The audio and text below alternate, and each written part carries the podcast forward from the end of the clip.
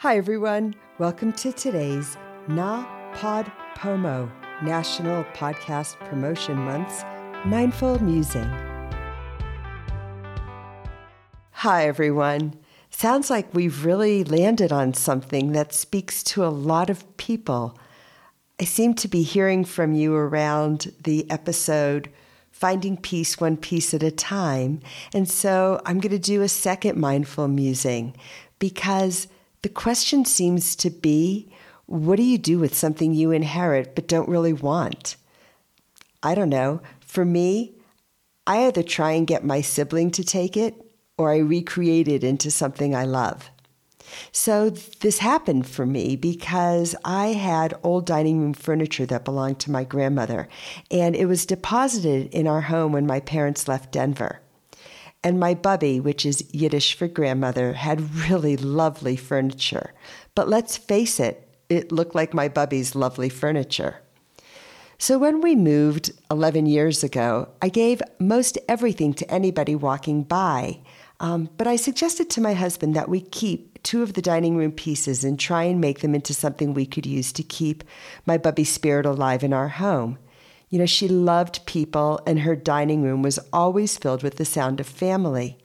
I have wonderful memories of sitting in her dining room with my cousins and of the smoked whitefish and lox spreads during Connecticut visits.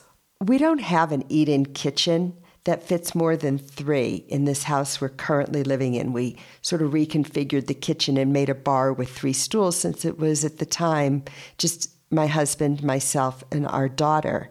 And we basically now really use our dining room.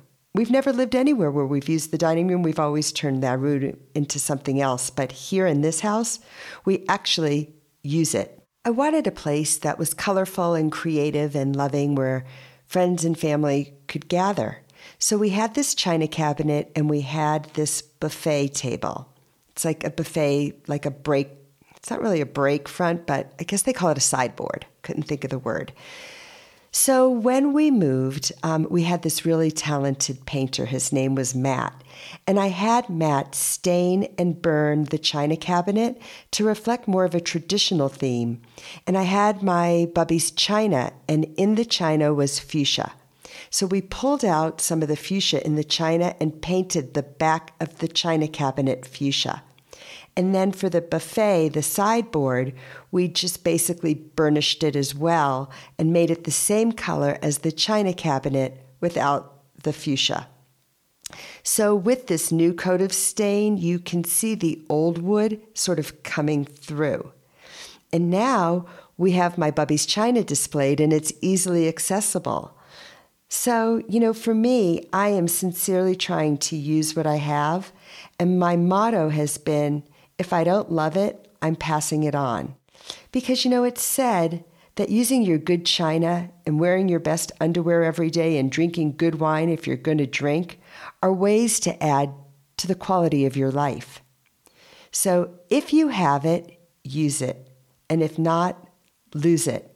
Check us out on Instagram and let us know. Send us a picture and share with us what you do with what you've got.